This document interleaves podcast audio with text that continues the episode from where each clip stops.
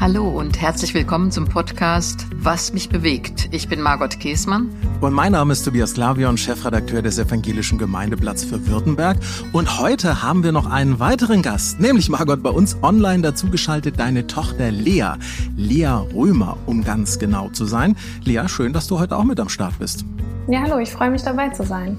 Und es gibt ja auch einen ganz besonderen Grund, warum du unsere Podcast-Runde bei dieser Episode erweiterst. Denn wir wollen über ein Thema sprechen, bei dem du, liebe Lea, eine echte Fachfrau bist. Es soll nämlich um das Thema Mobbing, ganz speziell um das Thema Cybermobbing gehen. Und warum und wieso du in Sachen Mobbing dich so gut auskennst, dazu gleich mehr. Vorher aber nehme ich noch an dich, liebe Margot, die nicht ganz unwichtige Frage, was du eigentlich mit diesem neudeutschen Wort Mobbing verbindest findest und wann dir das das erste Mal über den Weg gelaufen ist? Das Wort, Tobias, kann ich gar nicht genau sagen, aber ich erlebe einfach, dass im Netz und ich bin noch nicht mal bei Facebook, Twitter, Instagram, da bin ich überall draußen, äh, allein über E-Mail eine solche Hasstirade manchmal erfolgt, dass Menschen sich verbal völlig vergreifen.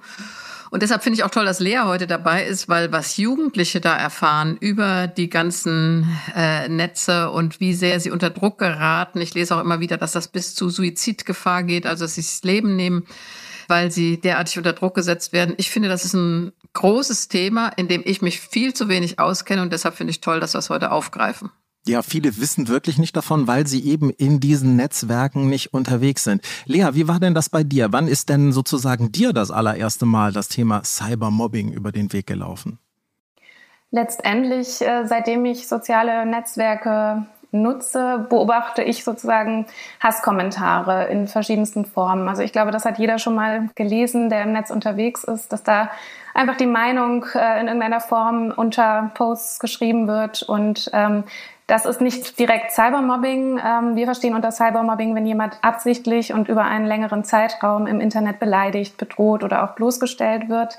Das habe ich dann tatsächlich vor allem durch meine Arbeit bei Uport ähm, ja, mitbekommen. Und das ist eine Beratungsplattform von jungen Menschen für junge Menschen, die genau bei solchen Themen wie Cybermobbing helfen. Und jetzt wissen wir auch, warum du heute mit dabei bist, weil du nämlich eine echte Cybermobbing-Spezialistin bist. Eben nicht, weil du es selber irgendwie praktizieren würdest, nein, weil du in deinem Job, ähm, du arbeitest als Redakteurin und Pressereferentin bei dieser gemeinnützigen äh, Vereinigung, bei Uport. Uport übrigens mit Doppel-U geschrieben und äh, wird übrigens unter anderem von der Niedersächsischen Landesmedienanstalt gefördert. Und da kümmert ihr euch um Menschen, vor allem natürlich junge Menschen, die von Cybermobbing betroffen sind. Du hast ja gerade eben schon so ein bisschen beschrieben, wie sowas aussehen kann. Aber mhm. vielleicht kannst du mal ein ganz praktisches Beispiel machen, wie Cybermobbing im Jahr 2022 genau aussieht. Ja, also letztendlich kann es schon damit losgehen, dass jemand aus einem WhatsApp-Klassenchat ausgeschlossen wird. Also damit kann es losgehen. Eine Person wird da bewusst nicht mit ja, reingelassen, die anderen tauschen sich aus und ähm, der oder die Schülerin bekommt eben nichts davon mit. Und dann geht es weiter. Dann kann die Person in diesem Chat ja es kann sich darüber lustig gemacht werden, was die Person macht. Ähm, und äh, ja, es kann auch ein Fake-Profil erstellt werden, zum Beispiel auf ja, Apps wie äh, TikTok oder Instagram. Du musst, glaube ich, kurz erklären, was ein Fake-Profil ist. Achso, das ist äh, ja ein Profil, wo dann ähm, quasi jemand eine Identität einer fremden Person erstellt und so tut, als wäre er oder sie diese Person. Also es ist ein bisschen kompliziert. Da werden dann, also wenn ich zum Beispiel im Internet unterwegs bin, poste ich ja Fotos von mir oder habe ein Profilbild. Und die können letztendlich, wenn die öffentlich sind, von jeder x-beliebigen fremden Person runtergeladen werden und auch für ja, verschiedenste Dinge missbraucht werden. Und so kann eben auch ein Fake-Profil angelegt werden und jemand kann so tun, als wäre er jetzt diese Person und dann Dinge posten und schreiben und tun, die diese Person eigentlich gar nicht ähm, von sich geben würde. Also du könntest jetzt so tun, als wärst du ich und dann genau. so tun, Margot Käßmann liegt gerade genau. im Bikini auf der Ida am Sonnendeck. Genau, ja. Und, und dadurch werden dann Bilder geschaffen, die natürlich derjenige, der vielleicht noch gar nicht weiß, dass äh, die Tochter Lea gerade äh, die Mama Margot da ne, in irgendeiner mhm. Form äh, bloßstellt, ähm, gar nichts mitbekommt davon. Genau. Und die Bilder können ja auch bearbeitet werden. Die können dann verfälscht werden. Da kann dann, jetzt ganz übertrieben gesagt, da kann dann irgendwie das Gesicht verzerrt werden, dass die Person dann auch noch ähm, ja, besonders komisch aussieht. Und dann wird sich eben darüber lustig gemacht. Und das ist dann öffentlich. Und das ist auch eine klassische Form von Cybermobbing, genau, wo dann eben die anderen Leute mit einsteigen und äh, sich lustig machen. Vor allem geht es aber darum, dass eben jemand gemobbt wird, also ähm, dass ihm ja auf dieser emotionalen Ebene Schlechtes zugewiesen wird. Ich, ich frage jetzt aber mal so ganz frech nach. Ne? Ähm, ich meine, dass man Menschen auf den Arm nimmt, dass man sie ein bisschen hänselt, ähm, dass man vielleicht irgendwie ein komisches Foto von irgendjemandem mal macht das hat's ja äh, schon immer irgendwie gegeben. Ne? Das fängt ja vielleicht so im, im Kindergarten äh, an, so ganz real, ohne Cyber. Margot, wir zwei nehmen uns ja auch mal ab und zu auf den, den Arm.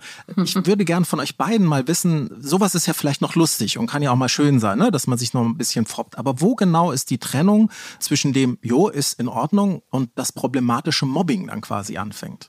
Also ich würde jetzt sagen, Mobbing ist da, wenn eine Person in ihrer Würde niedergemacht wird. Ja, wenn, ich erlebe das, wie gesagt, ja nur per Mail, aber wenn Menschen dann ohne Anrede irgendwelche widerlichen Hasskommentare abliefern, äh, die ausdrücken wie blöd, sau, doof, äh, und ich drücke das jetzt noch sehr freundlich aus, sie mich finden und dass sie meinen, also ich hätte kein lebenswertes Leben mehr und das kann eine erwachsene Person, denke ich, noch wegstecken, obwohl ich auch weiß, wie viele Menschen das belastet. Ich nehme auch gerade Menschen in der Politik, auch in der Lokalpolitik, Bürgermeister, Bürgermeisterinnen und Abgeordnete.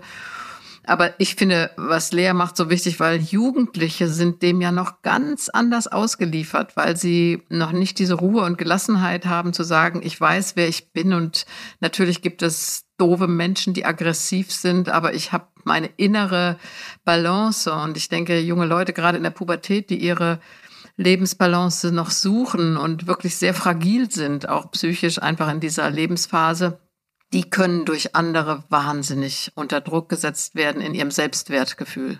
Lea, wie ist das für solche jungen Leute, die vielleicht eben da noch nicht so gefestigt sind? Was, was macht das mit denen, wenn die sowas erfahren? Ja, sie sind schon hilflos und äh, auch ein bisschen alleingelassen, weil letztendlich Jugendliche sind sehr medienkompetent. Die sind auf TikTok unterwegs, ganz vielen verschiedenen Apps, die oft Erwachsene gar nicht kennen, die Erwachsene vielleicht auch zum Teil gar nicht bedienen können. Aber gerade deswegen ist es für sie so schwierig, wenn sie dann Probleme im Netz haben, an wen wenden sie sich? Äh, und da sind eben gerade vertrauliche Beratungsstellen so wichtig, niedrigschwellige Beratungsstellen und Aufklärung in Schulen ist auch das A und O. Doch es ist leider auch der Fall, dass viele Lehrerinnen und Lehrer sich mit den Themen kaum auskennen und es noch nicht so wirklich im Schulunterricht verankert ist, ähm, dass da auch Medienkompetenz vermittelt wird. Es ist ja auch so, dass, wenn du beschreibst es ja gerade, das geht an vielen so vorbei. Cybermobbing hat man vielleicht schon mal gehört, aber wir können es ja mal so ein bisschen einordnen. Es gibt eine Studie, die sogenannte Jim-Studie, die hat herausgefunden, dass acht Prozent der jugendlichen Internetnutzerinnen und Nutzer zwischen 12 und 19 schon selbst Opfer geworden sind. Lea, wie ist das einzuschätzen? Ist das jetzt eine Zahl, die einem zu denken geben sollte oder, oder ist das noch gar nicht so schlimm? Kann, kannst du das mal einordnen? Acht Prozent? Ja, also aus meiner Sicht ist das auf jeden Fall eine äh, ernstzunehmende Zahl zumal die Dunkelziffer enorm hoch ist. Das muss man sich auch immer wieder klar machen. Es ist vielen auch peinlich. Also Jugendliche geben ungern zu, dass sie jetzt Opfer von Cybermobbing geworden sind. Bei dem Thema Opfer äh, muss ich auch nochmal sagen, wir reden eigentlich ungern von äh, Opfer. Also wir nutzen ungern den Begriff Opfer, weil wir immer sagen, der ist zum Teil gerade unter Jugendlichen so ein bisschen, ähm, ja, wie soll ich sagen, das ist eher fast ein Schimpfwort geworden unter Jugendlichen in bestimmten hey, Kreisen. Opfer oder so. Genau. Und deswegen sprechen wir eigentlich von Betroffenen, weil das ist mir auch wichtig zu sagen, sagen, es gibt nicht das Opfer oder so, sondern es, jeder kann von Cybermobbing betroffen sein. Da, da kann man nicht sagen, okay, die und die Person ähm, müsste mal vorsichtig sein, weil der könnte es passieren, dass sie Opfer von Cybermobbing wird. So ist es überhaupt nicht, sondern das kann wirklich jeden betreffen. Gerade wie du das auch so beschreibst mit dem Opfer und mit dem Betroffenen, da kann man ganz schnell schief und falsch liegen, weil man selber einfach in diesen Welten so stark gar nicht unterwegs ist. Ich glaube, das ist auch ein Problem. Du hast gerade eben ja von Lehrerinnen und Lehrern auch erzählt, die möglicherweise gar nicht mitbekommen, was da ähm, bei den Schülerinnen und Schülern ähm, passiert. Ist das ein großes Problem, dass Cybermobbing etwas ist, ähm, was im Grunde in einer eigenen neuen Welt stattfindet? Ja, das denke ich schon, gerade weil Cybermobbing im Unterschied zum klassischen Mobbing, ich nenne es mal Offline-Mobbing, der Unterschied ist, dass Cybermobbing eben rund um die Uhr passiert. Das heißt, beim klassischen Mobbing ist irgendwann die Schule zu Ende, wenn äh, das vielleicht in dem Kontext stattfindet. Dann haben die Kinder erstmal ihre Ruhe, wenn sie vielleicht zu Hause sind und ähm, ja, können sich davon erstmal erholen, sage ich mal. Aber beim, wenn ein Kind ein Smartphone hat, und das haben Kinder immer früher mittlerweile und leider auch sehr oft unbegleitet, ähm, dann können diese Attacken Tag und Nacht letztendlich auf sie einprasseln. Und das ist eben ja ein Faktor, der Cybermobbing noch so viel schwieriger macht für junge Menschen. Die Inhalte verbreiten sich auch rasend schnell. Man kann mit einem Klick ja, Inhalte an Freunde schicken, letztendlich auch über eine Social-Media-Plattform an hunderte Menschen verteilen. Und ja, die Täter können auch anonym bleiben. Also wir haben da ganz viele Punkte, die das auch noch verschärfen. Das hört sich so richtig nach äh, Psychoterror im Grunde an, dass wenn man mal in diese Mühle hereingeraten ist als Betroffener, dass man da fast auch gar nicht mehr rauskommt. Ja, das ist sehr schwierig. Ja, man braucht auch Mut dafür, um irgendwie da rauszukommen. Und erstmal muss man klar machen, also wir als Beratungsplattform machen erstmal klar, du bist nicht schuld. Weil oft fühlen sich Jugendliche schuld an dem, was passiert und ähm, denken, irgendwo der Grund liegt in ihnen selbst. Aber das ist das Erste, was unsere jugendlichen Beraterinnen und Berater dann auch sagen. Du bist nicht schuld und es ist super, dass du dich meldest, weil ähm, der, der Schuld hat, ist derjenige, der mobbt und der Attacken austeilt. Und das ist erstmal die erste wichtige Botschaft, die, glaube ich, ankommen muss. Und deswegen bitten wir immer alle jungen Menschen, Sprecht darüber, holt euch Hilfe, das ist nicht in Ordnung. Viele junge Leute wissen gar nicht, wo sie sich hinwenden sollen. Wir wollen gleich nochmal über Beratungsstellen, so wie ihr ähm, ja eine seid, dann auch gleich nochmal sprechen. Aber die ersten, an die man sich ja normalerweise wenden würde, sind ja die, die einem ganz nahe sind. Also ähm, ja, Familienmitglieder, die Eltern, vielleicht auch sogar die Großeltern. Die kriegen das aber vielleicht ja gar nicht mit, weil sie in diesen Welten so gar nicht unterwegs sind. Was wären denn Anzeichen, dass mein Kind, mein Enkel möglicherweise von Cybermobbing betroffen ist und ich krieg's gar nicht mit? Ja, das sind ganz klassische Anzeichen, dass jemand ungern zur Schule gehen will, ähm, dass ja, er oder sie vielleicht körperliche Symptome hat, wie Bauchschmerzen oder Kopfschmerzen und ähm, ja, vielleicht auch einen Leistungsabfall in der Schule. Manche ziehen sich auch sehr stark zurück dann in die Online-Welten, also zum Beispiel Gaming ist ein großes Thema. Jugendliche dann sehr stark in dieser äh, Online-Game-Welt äh, verschwinden. Das sind alles Anzeichen, dieses in sich zurückziehen. Da würde ich doch hellhörig werden und mal genauer hinschauen. Margot, wie bereitest du dich denn als, äh, also ich meine, deine vier Töchter, die sind, glaube ich, durch. Die eine, ne, die Lea, die ist ja sogar Fachfrau jetzt an der Stelle. Aber wie bereitest du dich darauf vor, um zu gucken, was da mit deinen, mit deinen Enkelinnen und, und Enkeln äh, passiert? Also ich muss dir ehrlich sagen, Tobias, manchmal bin ich ganz froh, dass ich nicht mehr Mutter bin. Also Mutter bin ich natürlich auch für meine erwachsenen Töchter, aber dass die Erziehungszeit von Kindern für mich damals, denke ich, leichter war, weil wir hatten CDs und ein, vielleicht war ein Gameboy ein Problem oder die aller, allerersten Computerspiele mit Mario. Wie hieß das da? Lea, was hatten wir da? Ja, Super Mario. Ja, Mario Kart. das war sehr harmlos, ja, und ich denke, man muss sich wirklich Sorgen machen, äh, dass die Erwachsenen gar nicht hinterherkommen, zu begreifen, was mit dem Kind los ist, weil wir diese Welt, also ich bin zu alt dafür, ich bin 64, also diese Welt, was da auf Instagram, Facebook und äh, Facebook ist ja gar nicht mehr für Jugendliche, habe ich auch begriffen inzwischen. Aber was in dieser Welt der Jugendlichen passiert, nur ich kann mir vorstellen, das muss ich sagen, das war doch früher auch so, wenn ein Kind gemobbt wurde in der Schule, dann hast du das ja auch gespürt, dass das Kind bedrückt ist, dass es ihm nicht gut geht. Nur heute, äh, das hat Lea eben gesagt, sehr treffend, sind die Kinder dann nicht irgendwann mal um halb zwei oder um eins oder halb zwei zu Hause und haben ihre Ruhe davor, sondern das geht weiter ohne Punkt und Komma. Und das finde ich für Eltern auch ungeheuer schwierig, das zu begreifen, dahinterher zu sein und ihr Kind zu schützen davor. Und ich finde auch wichtig, dass wir die Kinder ermutigen, darüber zu sprechen. Und wir Erwachsenen begreifen es eben, wie gesagt, oft nicht. Und deshalb finde ich so gut, dass Uport tatsächlich Jugendliche ausbildet, Kindern und Jugendlichen zur Seite zu stehen, weil die, glaube ich, viel mehr verstehen können, was eigentlich abgeht. Das ist eine ganze Besonderheit bei euch. Wir können ja kurz mal über Uport auch nochmal an der Stelle dann sprechen. Also ihr seid ähm, ein Verein und ihr kümmert euch um äh, Betroffene und die Besonderheit ist, dass ihr vor allem auch ähm, ja, vom Alter Gleichgesinnte habt, die Ansprechpartner sind. Erklär das mal kurz. Genau, also bei uns beraten tatsächlich keine Erwachsenen, sondern Jugendliche und junge Erwachsene zwischen 16 und 24 Jahre etwa. Und die werden ausgebildet von erwachsenen Experten aus dem Bereich Medienpädagogik, Recht und ja, alles, was sich, äh, Psychologie ist auch ein großes Thema. Und die ja, widmen sich dann eben den ähm, Jugendlichen, die sich bei uns melden. Und das passiert entweder über ein Kontaktformular auf unserer Website oder auch über WhatsApp. Das heißt, möglichst niedrigschwellig, dass sich eben Jugendliche jetzt nicht irgendwie erstmal irgendwo durchklicken müssen, sondern da Hilfe bekommen, wo sie auch ähm, ja, unterwegs sind und die Kommunikationsform nutzen können, die sie auch tagtäglich mit ihren Freunden nutzen. Das ist ja WhatsApp, äh, das kennen alle Jugendliche, nutzen wahrscheinlich alle. Es gibt da sicher auch andere, die wir empfehlen würden, andere Messenger. Ähm, wir haben ein datenschutzkonformes Containersystem dazwischen geschaltet, sodass ähm, ja, das wirklich sehr datenschutzkonform alles ablaufen kann. Also man kann dann einfach euch ein WhatsApp schicken und sagen, mhm. hallo, ich ich habe da ein Problem oder wie sieht das aus? Genau, das äh, ist dann einfach eine Nachricht von den Jugendlichen und die wird dann eben erstmal von unseren äh, Medienpädagogen und äh, psychologischen Betreuerinnen gecheckt, ob das auch ähm, jugendschutzkonform ist, dass das eben dann auch diesen jugendlichen Beraterinnen und Berater beantworten können. Und wenn das soweit okay ist, dann äh, wird es freigegeben für unsere UPort Scouts, so heißen die. Und die ähm, ja, antworten dann eben den Jugendlichen und ähm, ja, beraten auf Augenhöhe. Also das heißt, der Punkt ist, dass natürlich Jugendliche viel besser wissen, wo andere Jugendliche unterwegs sind, was für Probleme auftauchen können. Da braucht es gar nicht so viel Vorarbeit, sondern eigentlich ist dann sehr schnell klar, wo das Problem liegt und dann kann auch auf Augenhöhe wieder geantwortet werden. Das ist ein ganz schönes Vertrauensverhältnis. Klar, also quasi so eine Art ähm, ähm, Vertrauensperson, auch was Freundschaftliches, was ich dann dann haben kann, wo mir einer äh, dann hilft. Wie, wie weit kann denn diese Beratung ähm, dieser ja auch noch sehr jungen Menschen dann eigentlich reichen? Ähm, oder oder gibt es dann irgendwann noch einen Punkt, wo ihr sagt, nee, nee, da muss jetzt eine andere Hilfe ja.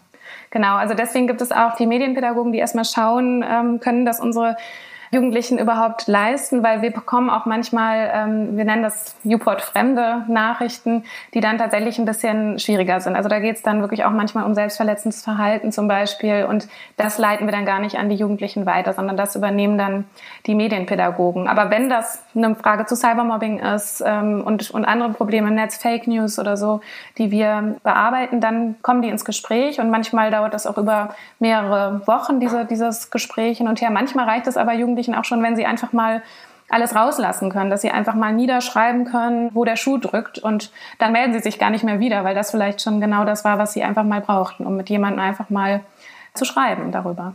Sehr coole Geschichte. Ich will nachher noch mal so ein bisschen bei dir nachfragen, wo man sich sonst alles auch noch hinwenden kann. Nur sind jetzt aber Margot und ich ja schon älteren Baujahrs.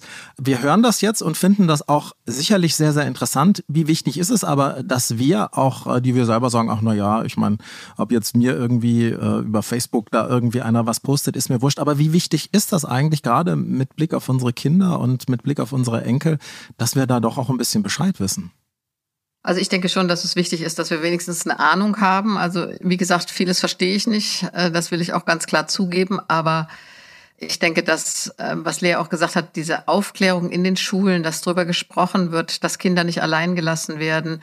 Ich kann mir vorstellen, dass so ein Kind, das es sowieso schon schwer hat im Leben, vielleicht weil es, sage ich mal, nicht der Aussehensnorm entspricht, weil es vielleicht schulische Schwierigkeiten hat, weil es zu Hause Probleme hat, dass so ein Kind wirklich richtig über diese sogenannten sozialen Medien, wirklich sozial ist das ja wahrhaftig nicht, äh, fertig gemacht wird und da ein Auge drauf zu haben, aufzupassen, sensibel zu sein, empathisch und hinzuschauen und vielleicht auch als Ältere auch eine Gesprächsplattform anzubieten. Das finde ich wichtig. Am Ende ist es aber wahrscheinlich so, dass tatsächlich am besten Jugendliche beraten können, aber dass es nicht ignoriert wird von uns Alten. Das finde ich wichtig, was Kinder da zum Teil mitmachen und welcher Druck da auch aufgebaut wird. Damit ich Verständnis aufbringen kann, muss ich es ja irgendwie auch verstanden haben. Lea, was kann ich denn machen als Älterer, wenn ich sage, wuh, ist es wirklich so ein bisschen ein Buch mit sieben Siegeln? Ähm, wo, wo, kann ich mich denn schlau machen? Wie, wie kann ich selber das verstehen? Also ich würde immer empfehlen, das Beste ist Learning by Doing. Also wirklich einfach mal selber also erstmal mit dem Kind sprechen und schauen, welche Apps nutzt das Kind überhaupt. Das finde ich ist sowieso das A und O. Wenn ich meinem Kind ein Smartphone kaufe, dann ist es auch wichtig, dieses Smartphone erstmal gemeinsam mit dem Kind einzurichten und zu gucken, okay, zu besprechen, welche Apps kannst du nutzen. Und dafür muss ich mich natürlich vorher selbst schlau machen. Was nutzen Jugendliche für Apps? Oder das Kind erzählt, ich möchte die und die App nutzen, dann äh, die App einfach mal selber auszuprobieren. Äh, runterladen, einloggen und einfach mal testen, wie das Ganze so abläuft. Und das ist meines Erachtens die beste Art, sich damit auseinanderzusetzen, weil man dann auch rausfinden kann, welche Einstellungsmöglichkeiten gibt es zum Beispiel bei TikTok. Wie kann ich das Profil auf privat stellen, dass ich nicht von jedem x-beliebigen Menschen angesprochen werden kann? sondern dass mir die Leute erstmal eine Anfrage schicken äh, müssen und äh, ja, ich dann selbst entscheiden kann, mit wem ich in Kontakt trete. Das sind alles so Punkte, die aus meiner Sicht ja für, für die Erwachsenen und für die Kinder eine gute Basis sind, weil die Kinder dann auch merken, dass ähm, die Eltern wirklich Interesse daran haben, was sie da tun. Jetzt bin ich ja ein sehr neugieriger Mensch. Ich probiere solche Sachen auch alles aus. Also ich weiß noch ganz genau, da war Facebook noch relativ äh, jung und auch der Messenger noch relativ jung. Und da hat mein Patenkind äh, zu mir gesagt, es will mit mir einen Termin ausmachen und hat mir dann erklärt, also mit ihm jetzt zukünftig nur noch mal äh, über Messenger, ähm, also über den Facebook Messenger. Da habe ich das dann logischerweise dann auch gelernt. Also wie gesagt, ich bin da sehr interessiert und probiere solche Sachen auch sehr gerne aus. Kann das aber auch nicht sein, dass das für die Jugendlichen manchmal auch, naja, peinlich, ärgerlich ärgerlich ist, wenn die Eltern oder in meinem Fall der Pate da unterwegs ist und sich da interessiert, dass man sich vielleicht deswegen auch nicht anvertrauen will? Ja, zu sehr einmischen sollte man sich dann natürlich nicht. Also zum Beispiel sollte, äh, sollten die Eltern jetzt nicht in der, also quasi auf dem Smartphone des Kindes dann in dieser App alles durchforsten und sich da alles anschauen, wenn das Kind zum Beispiel auch private Nachrichten geschrieben hat. Also das ist schon so, privat ist dann auch privat. Ne? Also selbst ein Kind oder ein Jugendlicher sollte natürlich auch da die Privatsphäre vor den Eltern haben. Das ist auch klar. Aber vielleicht auf dem eigenen Smartphone einfach mal umgucken und ähm, muss, man muss ja nicht gleich sich mit dem Kind befreunden und äh, dann da eine ganz enge Bindung aufbauen, sondern einfach es geht wirklich um Information und äh, dann dem Kind aber auch Vertrauen und äh, loslassen. Wichtig finde ich immer zu sagen, Verbote finde ich schwierig. Also wenn Eltern dann anfangen, ähm, ja einfach zu verbieten und zu hart äh, die, die Smartphone-Zeiten einzugrenzen, weil das ist einfach ein Platz oder ein Ort oder ja, ein kleines Universum, wo Jugendliche sich treffen, wo sie sich austauschen, wo ganz viel soziale äh, Interaktion auch entsteht. Und das finde ich auch, man darf es nicht nur verteufeln, sondern einfach es ist wichtig, das äh, aufgeklärt und kompetent zu nutzen einfach. Und dann kann man auch die ganzen schönen Dinge, die das Internet ja auch bietet und auch die Kreativität, die manche Apps bieten, auch durchaus ähm, ja, nutzen. Wir reden über Cybermobbing und die schöne neue Welt, die das jetzt neu auch eröffnet, also diese neue Form äh, des Mobbens. Wir haben die ganze Zeit über die Betroffenen gesprochen, mit Absicht ja nicht Opfer, weil Opfer ist da ein Slangwort auch ähm, in, in dieser Welt. Was mich aber auch nochmal sehr interessieren würde, Wer macht sowas eigentlich? Wer sind denn die Täter und, und was sind die Ursachen? Wer ist das, Lea? Wer, wer macht sowas? Ja, das ist auch eine schwierige Frage. Ähm, ich versuche sie trotzdem zu beantworten. Also erstmal kennen sich Opfer und Täter sehr oft aus dem alltäglichen Leben, aus der normalen Welt. Klassisch ist natürlich die Schule, dass da, ähm, wo auch früher das Mobbing losging und stattgefunden hat, da geht es auch heute häufig los oder da hat es den Ursprung, wenn sich da Menschen kennen. Und die Ursachen sind sehr unterschiedlich. Es kann wirklich so banales sein wie Langeweile. Was machen wir? Und Aufmerksamkeit wünschen sich manche, äh, die vielleicht im Elternhaus zu wenig Aufmerksamkeit bekommen und jetzt irgendwie das anderweitig suchen. Äh, auch Neid auf andere, wenn jemand sehr gut in der Schule ist zum Beispiel, kann das ja Neid auslösen in anderen. Ähm, Hass und leider auch Rassismus sind äh, Gründe für Mobbing. Also die Bandbreite ist da sehr groß und man kann nicht sagen, es gibt den Täter, genauso wie man eben nicht sagen kann, es gibt das Opfer oder den Betroffenen. Das hört sich wirklich auch so ein bisschen an wie aus dem normalen, realen Leben. Das sind ja auch vieles Gründe dafür, dass junge Leute andere äh, mobben, ähm, einfach Langeweile oder dass man sich eben cool oder mächtig oder irgendwas fühlen will. Also das heißt, da gehen quasi die digitale und die reale Welt, ja, zumindest äh, bei den Ursachen sehr eng beieinander. Ja, ich sehe das auch oft wie so ein paar, also eine Parallelwelt letztendlich der realen Welt. Das hängt schon oft zusammen. Und manchmal eben geht es los in der Offline-Welt mit dem Mobbing, manchmal beginnt es aber auch digital. Aber wie gesagt, eigentlich das Kennen ist meistens in der Offline-Welt. Das Schlimme, denke ich vor allem, ist, man muss ja nur reinschauen, wie viele Follower manche Leute haben, wie viele Klicks ein Post hat, ähm, wie viel eine Nachricht geteilt wird. Früher ähm, war dieses Mobbing, das war alles auch schon sehr, sehr unangenehm, wenn man ähm, an seiner Schule irgendwie gemobbt wurde. Aber irgendwann war die Schule vorbei oder im Zweifel äh, ist man einfach auf eine andere Schule gegangen. Das ist im Netz so ja nicht möglich.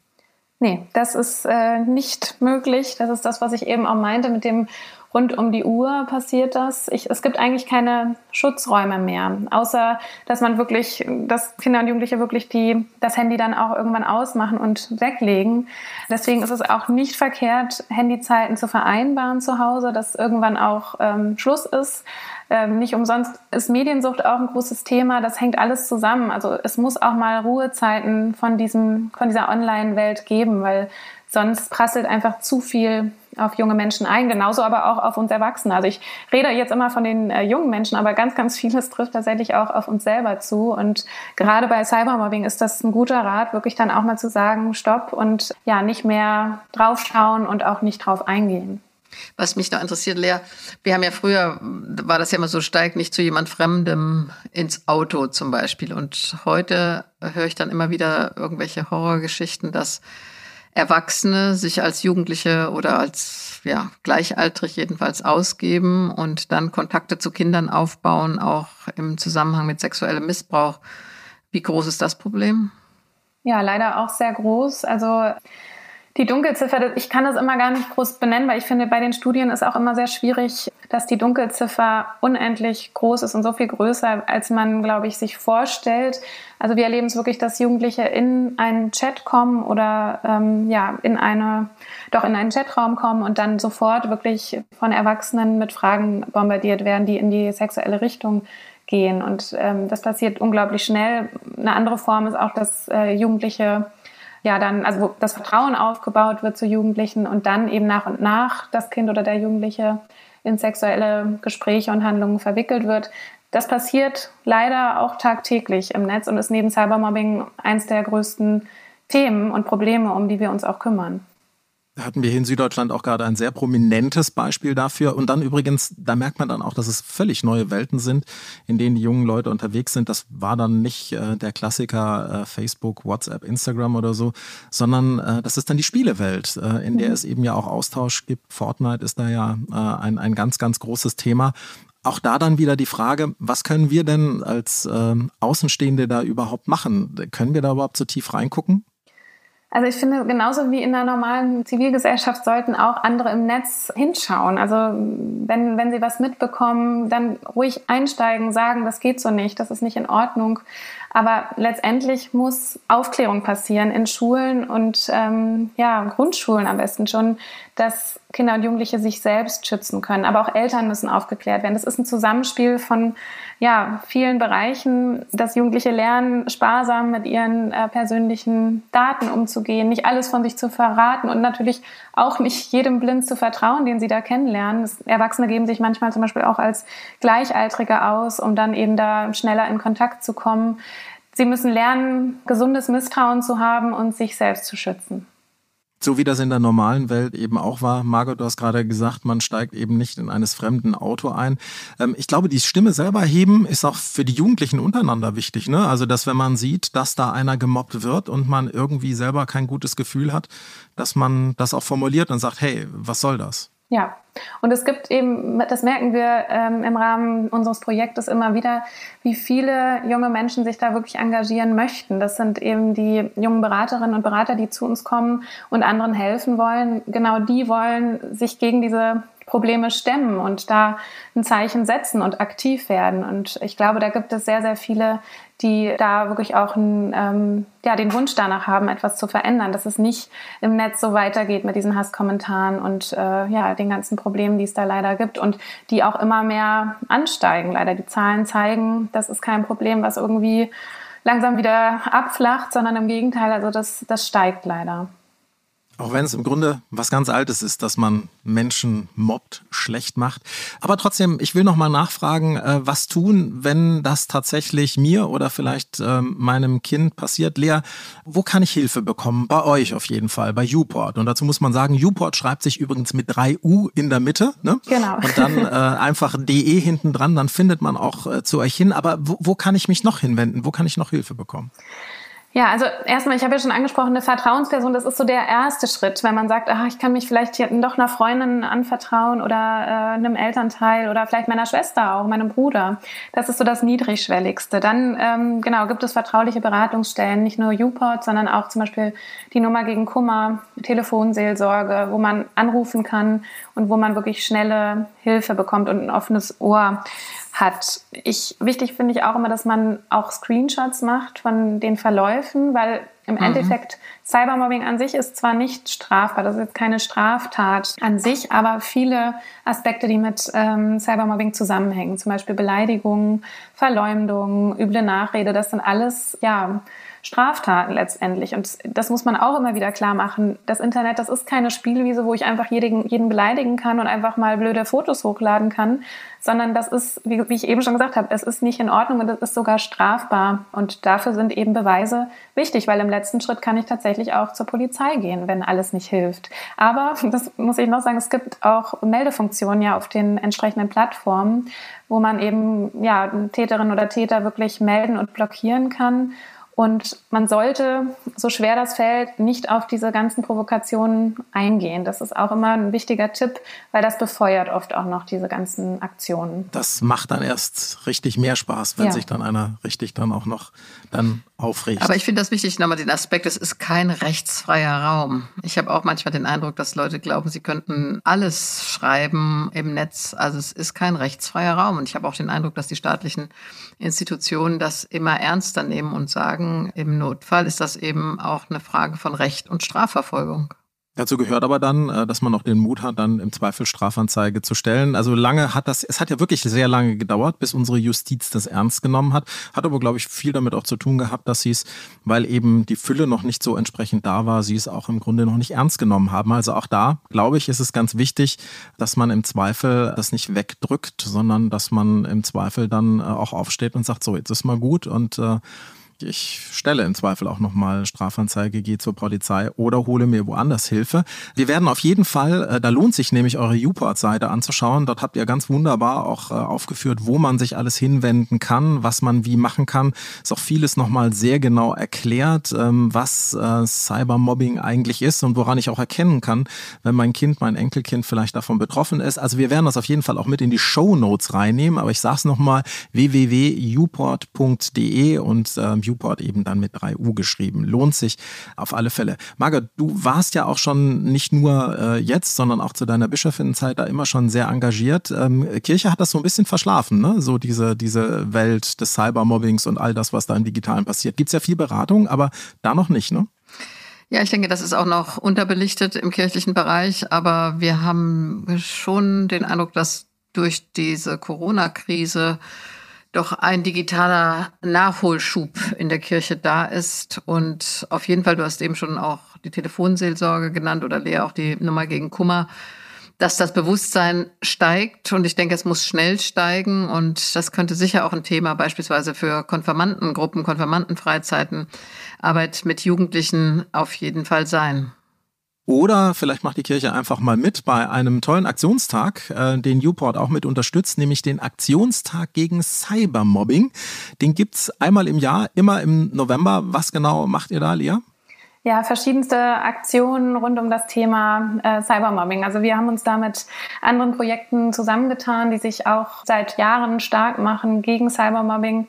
Und das steht unter dem Motto gemeinsam gegen Cybermobbing. Also wir wollen da wirklich Kräfte sammeln, um dann einmal im Jahr äh, dieses Thema an die Öffentlichkeit zu bringen und auch Jugendlichen, aber auch Erwachsenen, also Angehörigen zu zeigen, wo sie Hilfe finden, wenn sie Probleme haben. Weil es gibt super viel Material, es gibt äh, super viel sehr gutes Material, auch für Schulen, für Lehrerinnen und Lehrer.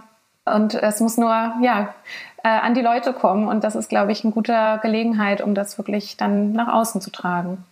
Also im November ist es wieder soweit. Gemeinsam gegen Cybermobbing kann man sich ja schlau machen. Wir nehmen es einfach auch mit hinein in die Show Notes und so schade das ist, aber das war's jetzt auch schon mit unserem äh, Podcast heute zum Thema Cybermobbing in unserem Podcast Was mich bewegt mit Margot Käßmann und Tobias Lavion und heute mit fachlicher Unterstützung von Lea Lea Römer. Lea, vielen Dank dass du mit dabei warst. Und äh, jetzt wird uns natürlich auch sehr interessieren, und zwar uns alle drei, äh, wie Ihnen dieser familiäre Personennachschlag aus dem Hause Käsmann gefallen hat. Ob wir vielleicht zukünftig bei passenden Themas öfter einfach mal Gäste einladen sollen. Ähm, Margot, wir wollen auch nicht vergessen, du hast vier Töchter, also da werden wir sicherlich viele Themen irgendwie finden. Und da können wir kräftig einladen. Sagen Sie es uns doch gerne, schreiben Sie uns, denn äh, Margot, wir freuen uns auch sehr immer über Feedback. Ja, genau. Sagen Sie uns Ihre Meinung oder schreiben Sie uns, mir auch gerne, was Sie sonst so bewegt, über was wir unbedingt demnächst mal sprechen sollten. Sie erreichen uns und die Podcast-Redaktion unter der E-Mail-Adresse was mich bewegt in einem durch at margotkäsmann.de und Käsmann mit AE geschrieben. Und die nächste Episode von Was mich bewegt hören Sie selbstverständlich wieder hier an dieser Stelle und zwar in zwei Wochen. Und Sie möchten außerdem keine Folge mehr verpassen, dann gibt's nur eins. Sie sollten diesen Podcast einfach abonnieren. Kostet auch nichts. Oder empfehlen Sie uns gleich auch noch weiter, schreiben Sie eine Rezension, bewerten Sie uns mit Sternen. All das ist richtig gut und tut uns gut. Und weitere Informationen zu Margot Käsmann und ihren Büchern.